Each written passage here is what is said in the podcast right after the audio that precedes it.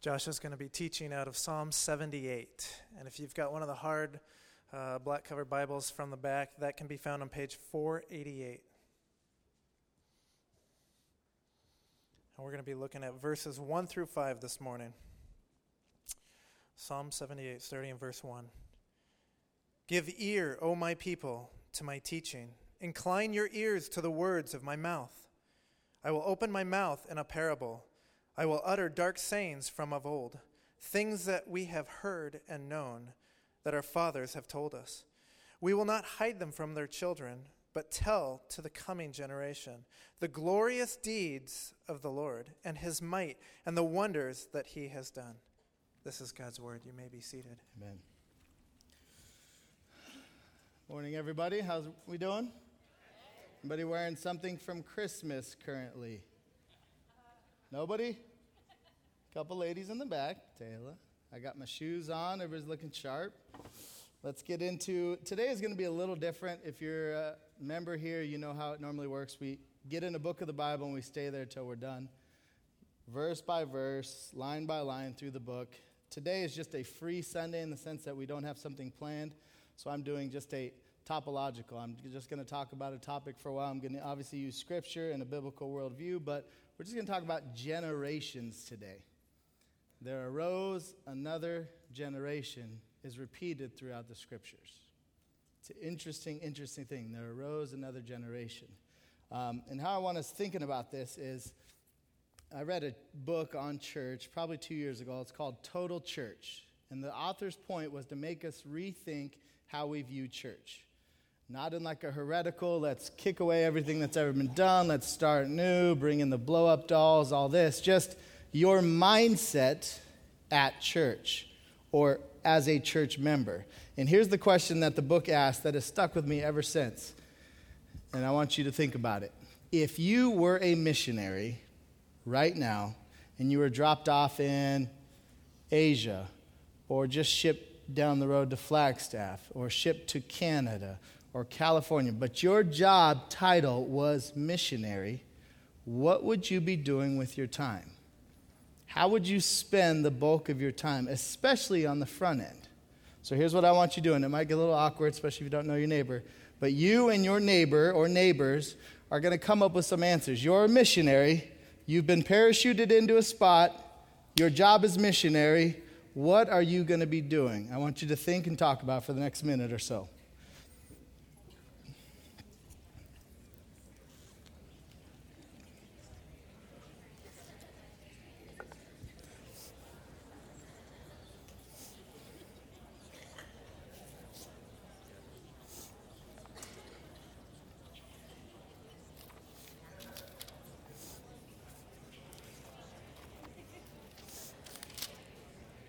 About 20 seconds for some great answers, please.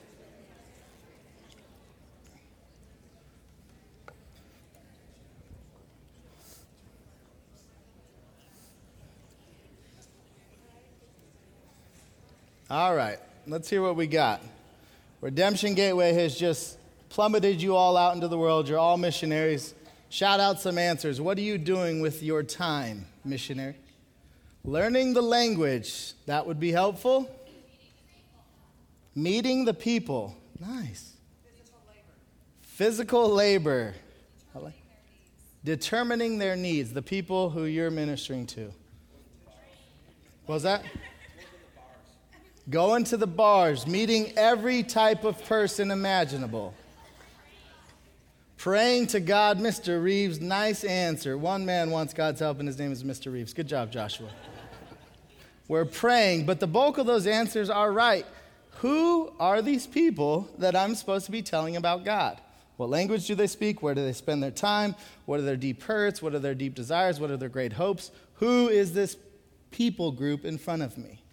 So that's what we're going to camp out on today. But it's going to be in kind of a unique way. Because as I've thought through this, I think a missionary would be good to have two sorts of vision.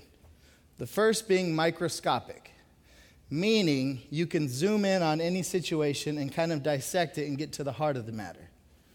Example your next door neighbor is having a tough, tough time in their marriage. You, as a missionary with the gospel of truth, What's the sin behind the sin? Why are there marital issues? Is he too devoted to work? Is she too devoted to this relationship she's found on Facebook? What are their idols? What's causing all this? You can zoom in on a situation and think, here's how the gospel applies. Get it? That's a microscopic way to look at something. What we're going to do today is different. Binoculars. We all know what binoculars are? I always do this. I ask my son, Where are your muscles? And then he goes, I go, I don't see them. I, I can't see them. He's like, da, da, da, da. I still can't see them. But binoculars look out, they look far away. So, what we're going to do today is look far away. The current generation, specifically the millennial, we'll talk about that. As we look forward to the future, what is this generation looking like and shaping up to be? Is it the worst generation in the history of mankind? Possibly. Is it the great hope of this country? I hope not. Or is it somewhere in between? We're going to look at this generation, but first I want to just dissect your heart a little bit. If you have the Black Bible, go to page 324. We're going to look in 2 Kings 18. And I want to look at two approaches we could take to this generational view of stuff. 2 Kings 18. We're going to be in verse 1 down through verse 6. So let me just recap Psalm 78, what John read for us. We will not hide them from their children, but tell to the coming generation the glorious deeds of the Lord and his might and the wonders that he has done. This is a guy named Asaph saying, Everything I know about God, what I'm going to do is spend my life devoted to passing it on to the next generation. 2 Kings 18. Let's meet this other king, Hezekiah. And I want you to see how good he is, because he really is a great king. Verse 1 here. In the third year of Hoshea, son of Elah, king of Israel, Hezekiah, the son of Ahaz, king of Judah, began to reign. He was 25 years old when he began to reign, and he reigned 29 years in Jerusalem. So it's a king at 25. He lasts until he's 54.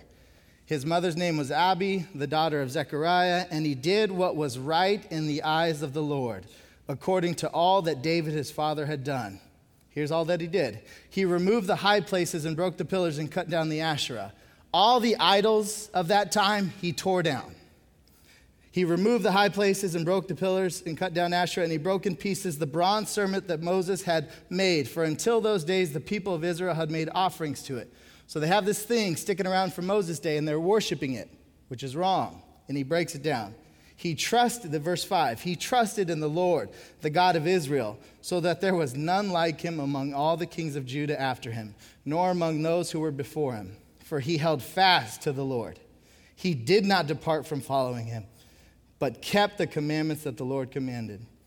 And the Lord was with him. Wherever he went out, he prospered. Who wants to be this guy? He did everything right.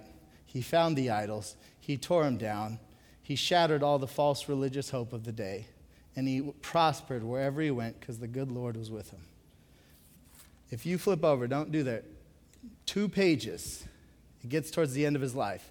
And Assyria is kind of the group in charge, but this unknown Babylon is starting to become somewhat prominent of a nation. And some people from Babylon go to Israel to meet this king Hezekiah. And Hezekiah, in a moment of just stup- stupidity, no other way to say it, says, Oh, yeah, come meet, come meet me, come see Israel. And he goes and he shows them all that Israel has in terms of treasure and fortune and gold and diamonds. He says, Look at all that we have. Look at what we are. The Babylonians leave. He tells the prophet of the day, Isaiah, what happened. Isaiah did. I'm about to prophesy. Here's what's going to happen Babylon is going to come in and carry away your sons, take all your stuff, and crush this place. And here's Hezekiah, the good man of God, who followed after the Lord hard. Here's what he says At least there's going to be peace and security during my time. I was at a teaching conference, and the guy's main point was we need to teach the youth because these kids of today are paying my pension of tomorrow.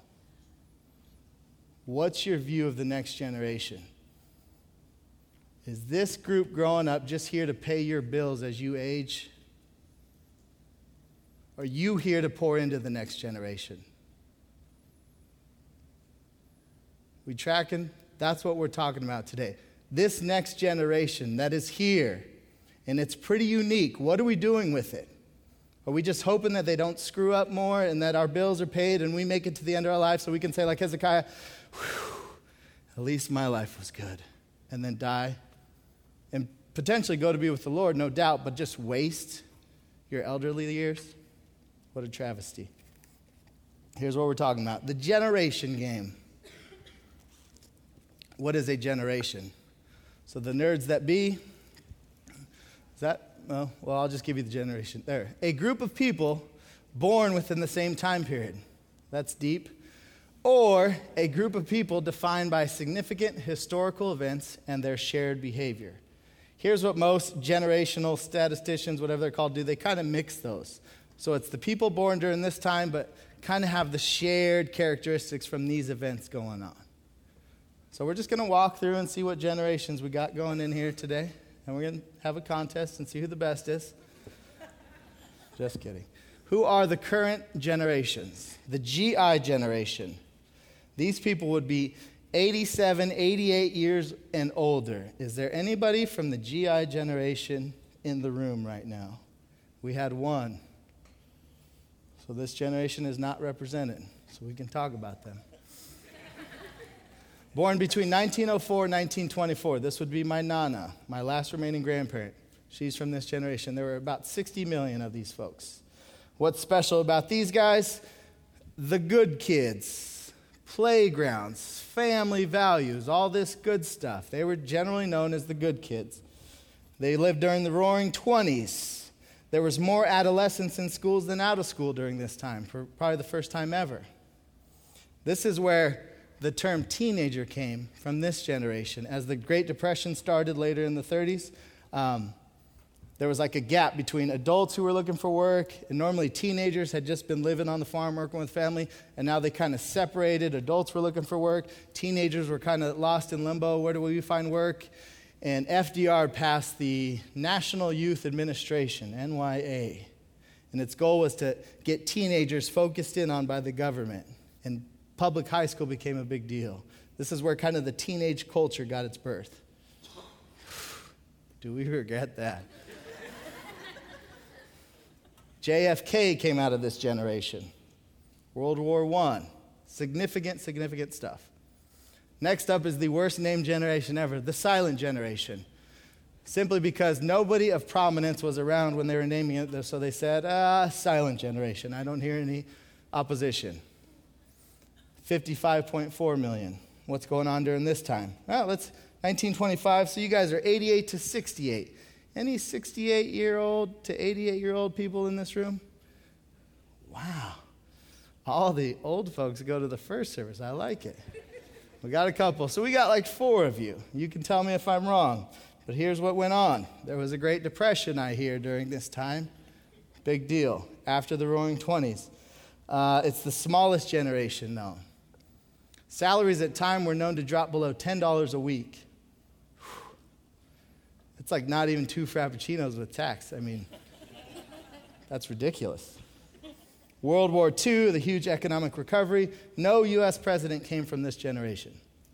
Tom Brokaw wrote a great book, The Greatest Generation, and he called this generation the greatest generation for what they did after World War II. They got home, they put their work boots on, and they got to work. It's a great generation. And then these guys, the hippies, the boomer generation. Anybody a baby boomer in here? There are 76 million of you. How many of you made it to service today? nice. What's interesting, the baby boomer generation, all the statisticians say is most resembling the current millennial generation, which we'll talk about today. Interesting. Here's what went on during the boomer generation a lot of stuff civil rights movement, sexual revolution, the drug revolution. What's the guy's name? Timothy Leary, I believe his name. Um, good stuff. Campus Crusade for Christ, Fellowship of Christian Athletes, the Jesus movement. So the boomer generation are the hippies. To heck with everything our parents said, let's go have some fun. Peace, brother. And then some of these hippies got saved, and then they started doing awesome stuff, like the homeschool movement came out of this. Because these folks are passionate. They've got these deep causes that they feel deeply about. They want change. They don't want life to be always the same, they want it better. So they start the civil rights movement, women, women's rights stuff. Like I said, FCA, all that, Calvary Chapel, all these great Christian organizations have their starts with the boomer generation. Great generation. They have their issues, obviously, but when it comes to what they were about, they were about some good stuff. President Obama came out of this generation. And here's kind of the interesting point, fast forwarding to today. The boomer generation is the first generation to be heavily marketed by marketing companies. Meaning, what's the teenage group want? Let's design TV shows, commercials, Happy Meals, everything around what this teenage society wants. And let's hit them, hit them, hit them, hit them, hit them until their parents buy them everything we want. That started with this generation. Now let's fast forward to pretty inconsequential generation. Generation X, any Xers in the house? 65 to 79. I offended most of you. Nice. What happened here? These are the kids of the boomers. Here's what's interesting latchkey kid, the idea of kids being home alone after school because of divorce or two parents working or various reasons started with this generation. Latchkey kids.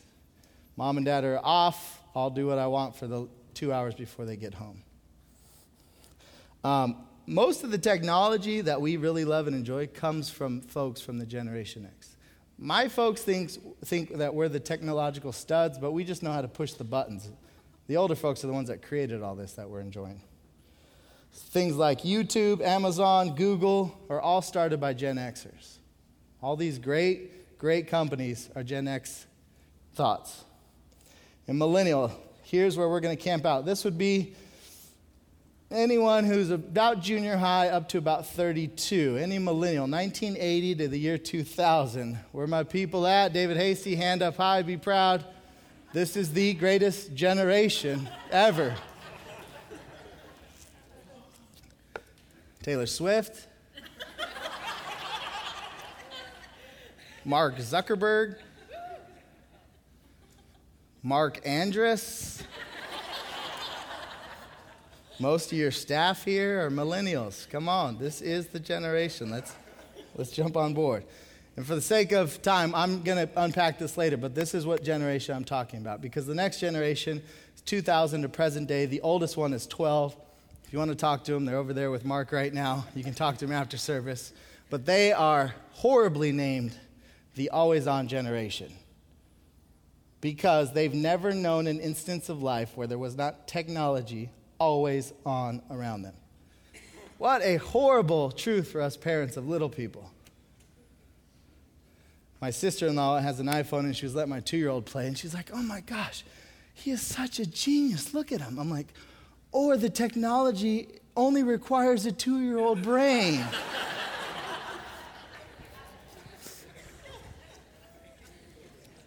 Probably the latter. So there's always something on.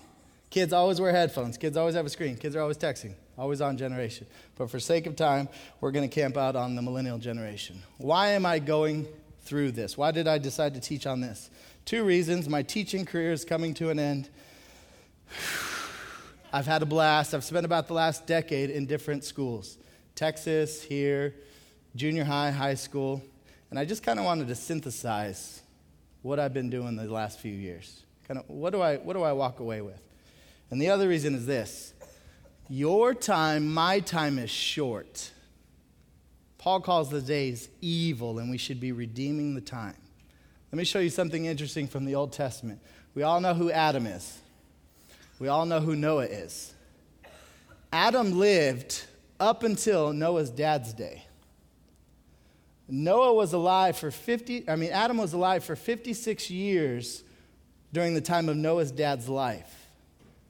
Passing along generational faith looked a lot different in Old Testament times.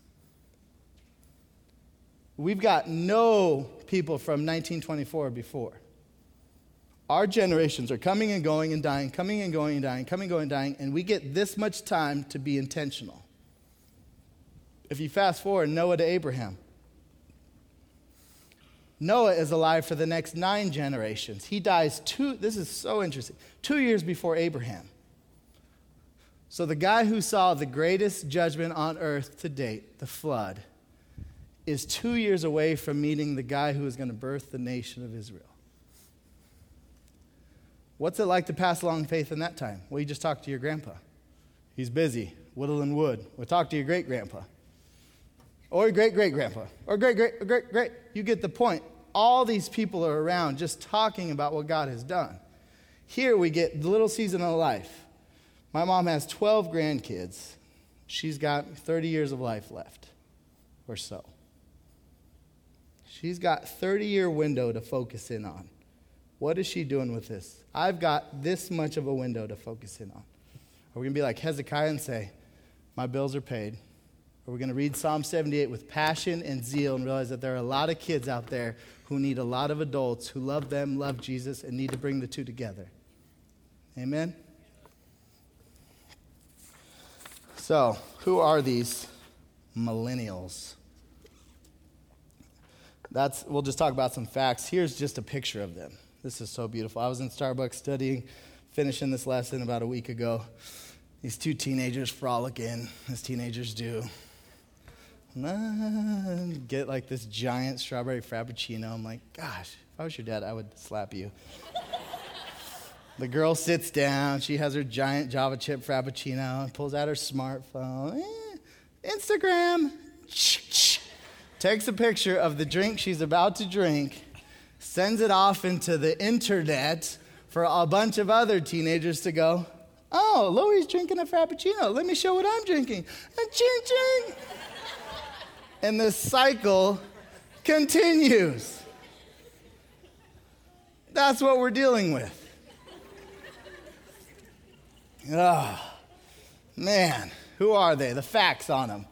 They are the largest generation in America's history. Low estimates say 80 million, high estimates say 90 million. That's a lot. The baby boomers were in the 70s. The baby boomers, like, We'd never seen this much growth before. And the millennials are here, and it's around 90 million. They are big, they are a force to be reckoned with. All marketing today goes to these people, if you haven't noticed. I don't watch rated R movies anymore because they're written for 16 year old pagans. They are the largest in history. Second, they are the most diverse generation in American history. So, back in the GI generation, the silent generation, the Caucasian amount was in the 80s, 80% to 84%. Here's what we have right now. Among the 13 year olds to 29 year olds, 19% are Hispanic, 14% are black, 4% are Asian, 3% are mixed, and a record low 59% are white. And it's not like that's a steady, that's the way it's going to be. These are intersecting. The Caucasian population is doing this, the minority population is doing this. It's extremely diverse. This is the world we've grown up in. Diversity does not scare the millennials, it is what it is. One interesting fact last election, John McCain lost to Barack Obama, millennials, so 1980 to the year 2000. 66% voted for Obama, 32% voted for McCain. Now, that's not all that interesting, but when you compare it to the above 30 crowd, it was a 50 49 split. So we got the older generations, half and half Republican, Democrat. The millennials, Obama, McCain. What are the reasons for that?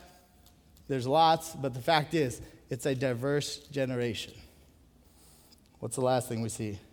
They are the least religious generation in American history. You could take this how you want it good, bad, whatever. It's a fact. Christendom, raise your hand if you know what Christendom is. Few of you. So the Catholic Church used to be the only church. until this guy Martin Luther said, let's, let's make another church. Christendom was the time when Europe and Western civilization was governed by the church, essentially. So the Pope was in charge, all the rules came through the church. The church created the culture for the society, essentially. Is that still the way it is? Your neighbor down the street, is he governed by the church? More than likely, no. Because it says here, among millennials, 28% say they have no religious affiliation. So getting close to 30%. So before they used to just mark Protestant or whatever. Now there's a slot that says no religion, and more and more every year, the younger generation is marking, I have no religious affiliation. Now, if you're kind of a church rat and you don't get out much, this might not strike you. But I teach in public school and I see this. I saw this, I was teaching a math lesson, whatever, and the kids were bad, so I brought out the Ten Commandments. and this Canadian kid, just a genius, said, literally, I mean, he's going to Harvard, he's a smart kid. What are the Ten Commandments, Mr. Watt? Can you fathom someone not knowing what the Ten Commandments are? There's a movie, there's it's written twice in this book. Parents use it all the time when disciplining. This kid has no idea what the Ten Commandments are. This other girl that I've been evangelizing, evangelizing, evangelizing, I had an interesting moment with her. Um, her boyfriend got baptized in a Spanish church, so I went. I was sitting there singing Spanish worship songs. Feliz Navidad. Feliz Navidad. They were all in Spanish. I had no idea what I was singing. She speaks Spanish. Here's what's in- very interesting. I turned to her, I said, What are we singing? She said, I don't know. Because all the Spanish words were religious words. And she had no idea what the religious Spanish words were that she was singing. Because we have a generation that's not grown up in the church. You can get all fired up and go give your money to Channel 21 and they'll fix it. Or we can be a little more practical and on the ground about it and think about what we're going to do here. But this generation is not religious. You getting this? Here's the next kind of way to view millennials what they want. Very interesting. I love doing this study. I read a few books on millennials. They really want a connected family, including involved parents. So, people born 1980 to 2000, myself, and up to 32, 33 year old, up to the current junior hires, really, really, really desire family. That's a good thing. That's a great thing. And they really want involved, helicopter type parents. That's like their thing. My wife was at a baby shower and she was telling me a story about this young girl who's in her early 20s talking about getting pregnant. They weren't planning for five years because she was going to get a degree. He was going to start this business. They were going to put a down payment on a house, and then boom, they were going to get pregnant right here. Yeah, as we all plan out, and then it doesn't work out that way. And she got pregnant the next week. And she's looking at the pregnancy stick. She's just bawling. And she goes and shows her husband and just bawls. And he's like, I got to call my dad. And he runs out of the room to call his dad because what does the millennial generation want? They want their parents and they need their parents and they have to ask their parents about everything. And they have to move back in with their parents and then move out. And then move back in with their parents and then move out. And then move back in with their parents and then move their family in with their parents. But this is a good thing. They want closeness with people near them. Second thing they want they want to make a difference in the world. Nine out of ten want to make a difference. What does that mean? I don't know. Do they actually want to do the work? Probably not. Are they as driven as the 60s hippies? Probably not. But they really want to make a difference, as we all do. Life just kind of gets in the way, and money's so shiny, and this is so shiny. We forget about these big dreams we have as little people. What's the other thing? They don't want to be workaholics. This is interesting. Generation X started it, millennials have continued. There's a trend towards not wanting to be their parents who work themselves to death. Work their way up this corporate ladder, but ruined everything else in the meantime. They want balance. Now, the older generation can call that lazy. They can say what they want, but they don't want to be 40 years down the road in the job they've always dreamed of, looking down at their family that they don't even know. They'd rather be in some average job looking down at a family that they love and adore. Good thing? Absolutely. They don't want to be workaholics. And this kind of relates to this point. They don't want to be the hippies of the 60s. So the book I read, just called Millennials, was written by a, a guy and his son. The son was a millennial, the dad was a boomer. They said, here's how they said it in the book We are green, but not that green. So, green is the environmental movement. You know, my kids always say, Mr. White, you're wasting trees and blah, blah. I said, whatever, get a job. but they're, they're passionate to a point, but really life is pretty good, and their causes and convictions don't run that deep to where it's going to cause that much of a stir for them. Where the 60s, to heck with everything, I'm pouring my life into this. That's not the mentality of this current generation. Good, bad, whatever, that's how it is. And this is super interesting and super helpful for the church. Where do millennials need help? They communicate differently than any other generation before them. They would say better, I would disagree, and I'd be right. texting and being constantly connected to a bunch of scattered relationships is not the goal. When the Bible says, love your neighbor as you love yourself, it means there's some intention and purpose and passion in the way you communicate to people around you. Not, what are you doing? Nothing. LOL. Winky face. Tongue face. Sad face. Do you want a Frappuccino? Yeah. Instagram me.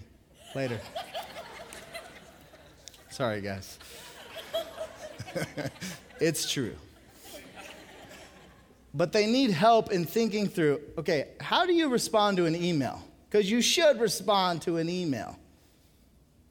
And how do you communicate effectively and use communication for love and not just for taking up time and distracting yourself?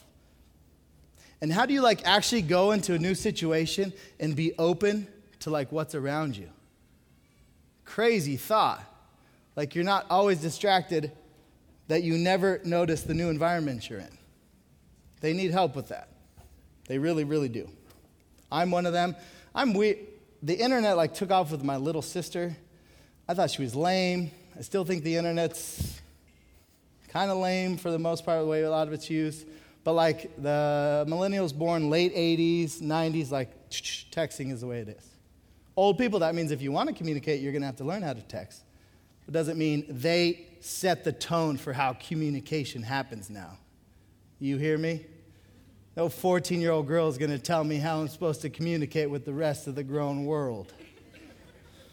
Number two, they are confused financially, a lot of ways. They're just, my, there's a super interesting Costco documentary. My wife was like locked in. It's Christmas Day. We're like trying to open gifts. She's like, shut up. It's about Costco. And here was the whole point of Costco's marketing scheme we take away all the options.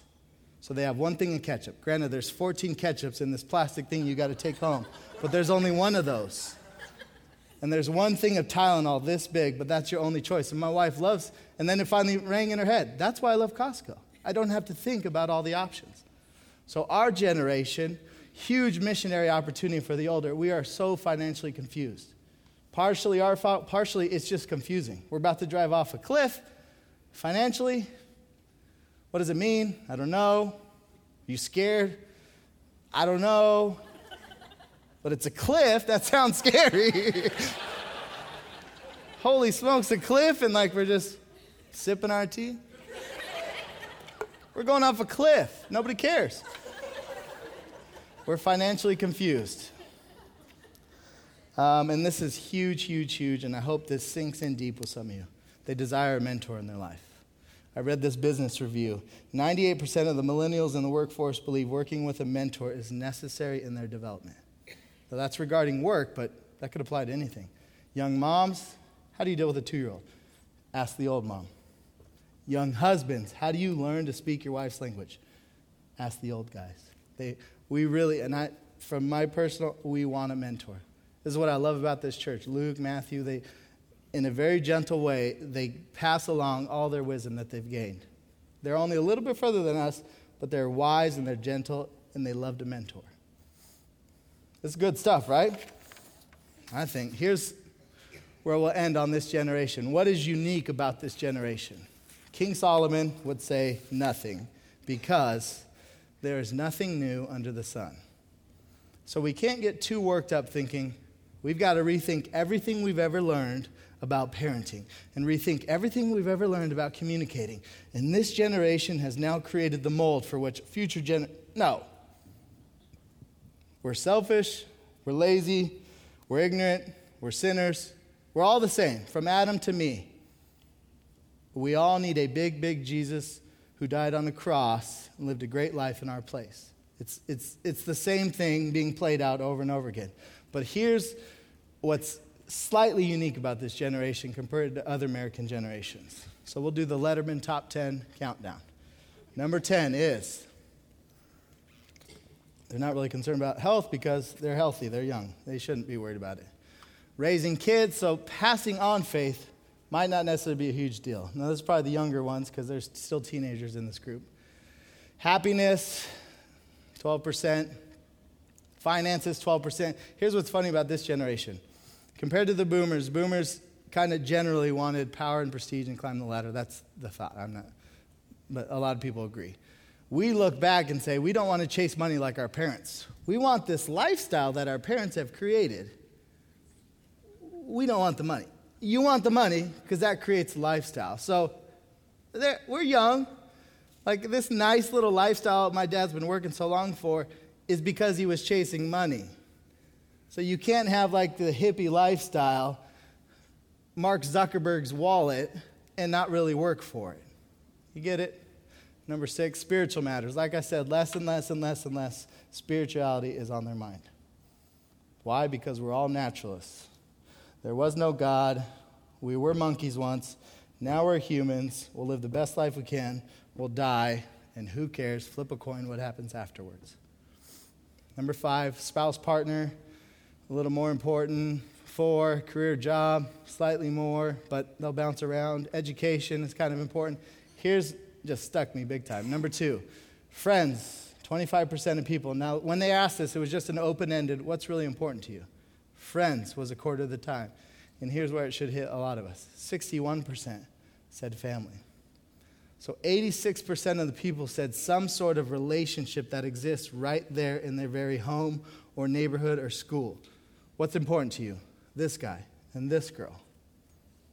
Well, what about that corporate ladder? This is important to me right here. That's good stuff. Relationships are the key, the goal, the purpose of this world. Relationship with the holy God that we've been separated from. Fixed relationships with each other. This is the goal. And this generation is seeking that, and they're not going to find it in her or him or her or him. They're going to find it in Jesus, but we get to get into their lives because they really, really, really want relationships. This is good news, I think. So, how do we respond to this generation? You could be crotchety. This is the worst generation in the history of mankind. You could be Hezekiah. Who cares? Is my Medicare going to be there? You could be Psalm 78. I'm going to tell the coming generation and tell that generation that follows, and that generation that follows, and that generation that follows. Gal that sits up here in the first service, she said, Thank you. I was debating whether or not to take Bible boot camp. I'm doing it because I've got grandkids who need to know about God. Amen. How do we respond to this generation? Here's the Watt system of responding to the millennials. Take it or leave it. You should probably take it because it's awesome. Love them, love them, love them. Basic. 1 Corinthians loves, believes all things, it bears all things, it's patient, it's kind. Love. It's not complicated. God set this up pretty simply. Here's the most convicting parenting thing I've ever experienced, and it's only 46 seconds. I want you to enjoy this saw another family. They had like a five year old boy holding a helium balloon. And he accidentally let go of his balloon. The boy started crying. And his parents are like, Why are you crying? It's a balloon. We'll get you another one. I'm like, Japers, grapers, folks. Sometimes I don't think adults try hard enough, you know, to understand what kids are going through. You know, if you wanted to relate to what is going through, imagine if you took your wallet out and it just started floating away. Ah!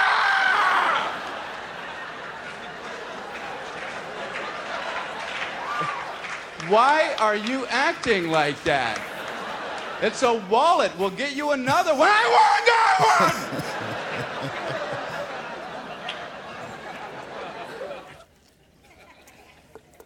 Hilarious. The older generations have to do the, the bulk of the bearing of the burden for this relationship. Does that make sense? Like, they get to dump on us. If we're the ones dumping on them, my life is so hard. You don't know what it's like to go to cubicle 4C every day. You have no idea. They get to dump on us. We're big boys and girls. We love them and we get into their head as much as we can. And that's how you love them. Like you love a little kid who lost his balloon. His world is devastated. And you understand that. You get in that world with him. You love him.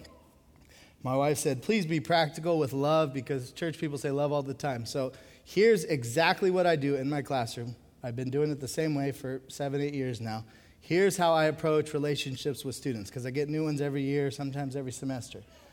Easy, easy. Number one, what's their name? Wow. Seriously, names are hard, and some people just use that as an excuse. Uh, I'm not a name person. Well, I'm not your friend person. My name's Josh. It means a lot to me. It's the only name I've ever had. You should learn it. Right? So at start of school, I say, I promise, kids, I'll have your names memorized by Wednesday. And if I don't, I'll have my wife bake you brownies. and that's what I've been doing every year I've been a teacher because it forces me to have to think, think, think. What's her name? What's her name? What's her name? You start with a name. And then I go to questions with easy answers. You like baseball? No? Moving on. Next kid. You got video games? Got a dog? How many dogs? What's your dad's name? That's a cool name. Easy answers. And then I start to get some connections and some speaking points. And then I go to questions that are easy to answer but consequential, meaning they have some deep, deep meaning, good or bad. Who do you live with? Mom? Where's dad? I don't know. Okay. Two seconds. I know that kid doesn't have a dad. That's big, big in the kid's life. What's your dad do? He's an engineer. Does he work a lot? Yeah. Like how much? When do you normally see him? About nine. Easy. It's not brain surgery. Just requires you thinking through. I want to get to know this person. And then I ask questions that take some thought. My go to is Do you believe in Jesus? No? Why not? Let's talk. I'm wired a little differently. You don't have to start with that. But what are some questions you can ask that take some thought? How often do you see your dad? Is it a good time when you see him? Questions that take thought, and you're just asking questions. Older people, ask questions of the youngsters. Get to know them.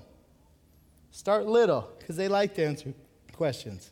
And then work your way. But then teenagers, they're kind of too cool, but they still want people in their life and they'll answer if you're there.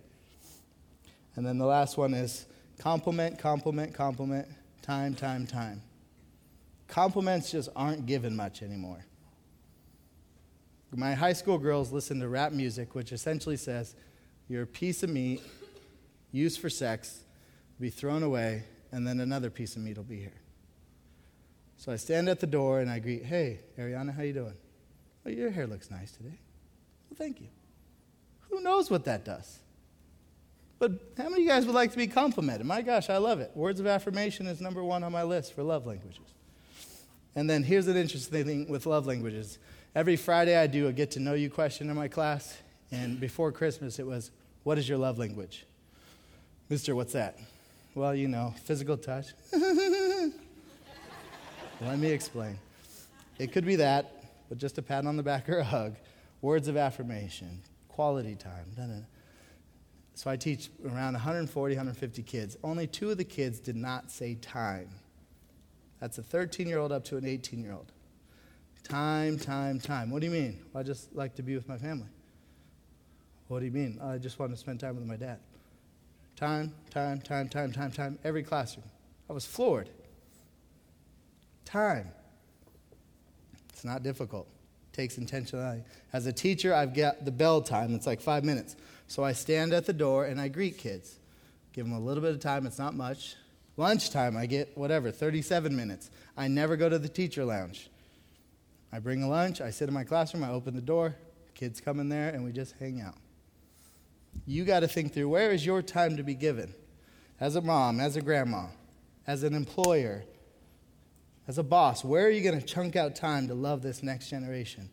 A very insecure young group who really needs to be loved. Make sense? It's not hard. And then, next point challenge their assumptions, their worldview, and their thinking. They're still young. I'm still young. All the foolish warnings of Proverbs still apply to us. The youth are foolish.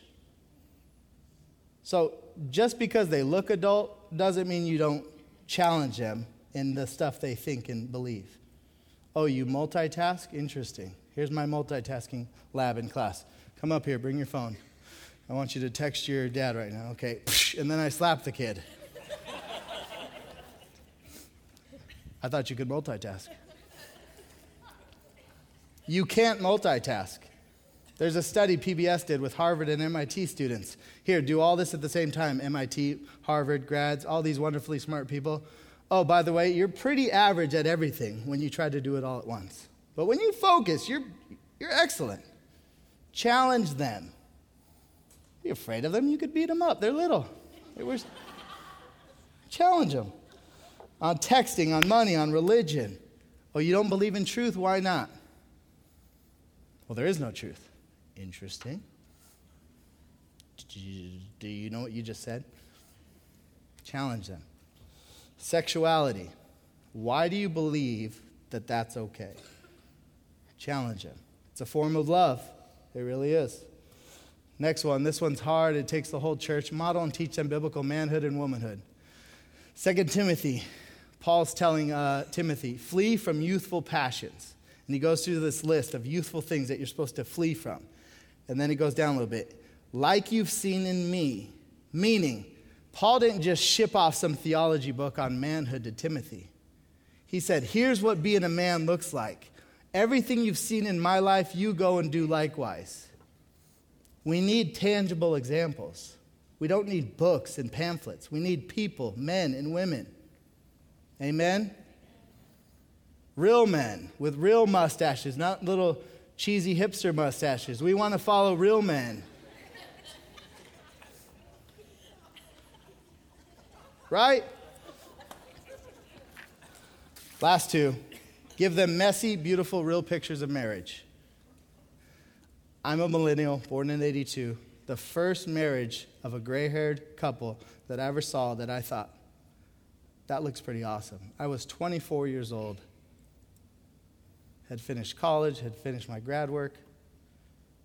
A quarter of a century it took before I thought, that's, I think that's what I want right there. No, I know that's what I want.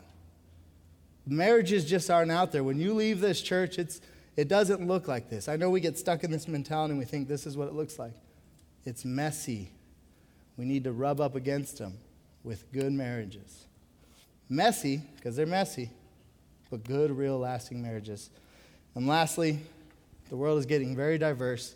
Surround them with everyday missionaries. You don't need a PhD. You don't need to memorize the Old Testament.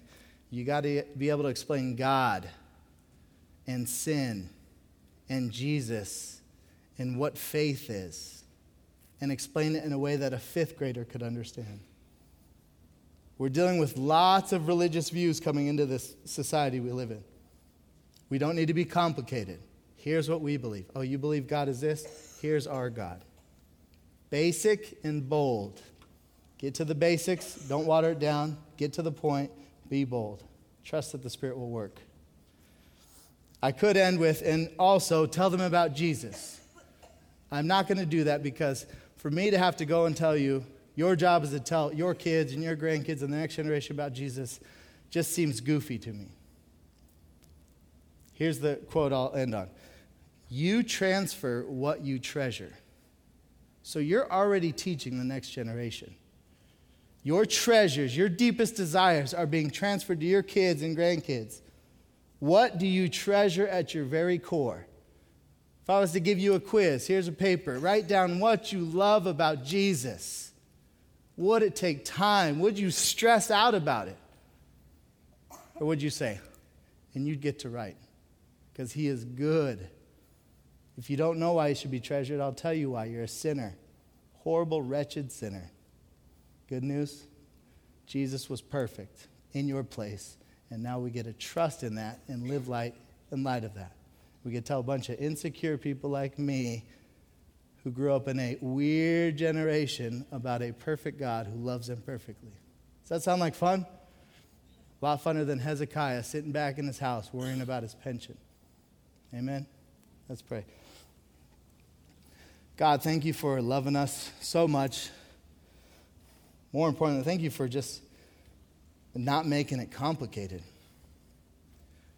We're not trying to reach some weird nirvana. We're not trying to understand some weird philosophy that only makes sense to PhD students. We are trying to get to know a person who entered into history and forever changed it. God, I pray that as a church we would be passionate about the next generation, we'd be practical, that we'd love them Psalm 78 we'd love a generation yet unborn. And we'd pass on this faith. And the only one who is worthy of being our treasure, Jesus Christ. God, we love you. It's in Jesus' name. Amen.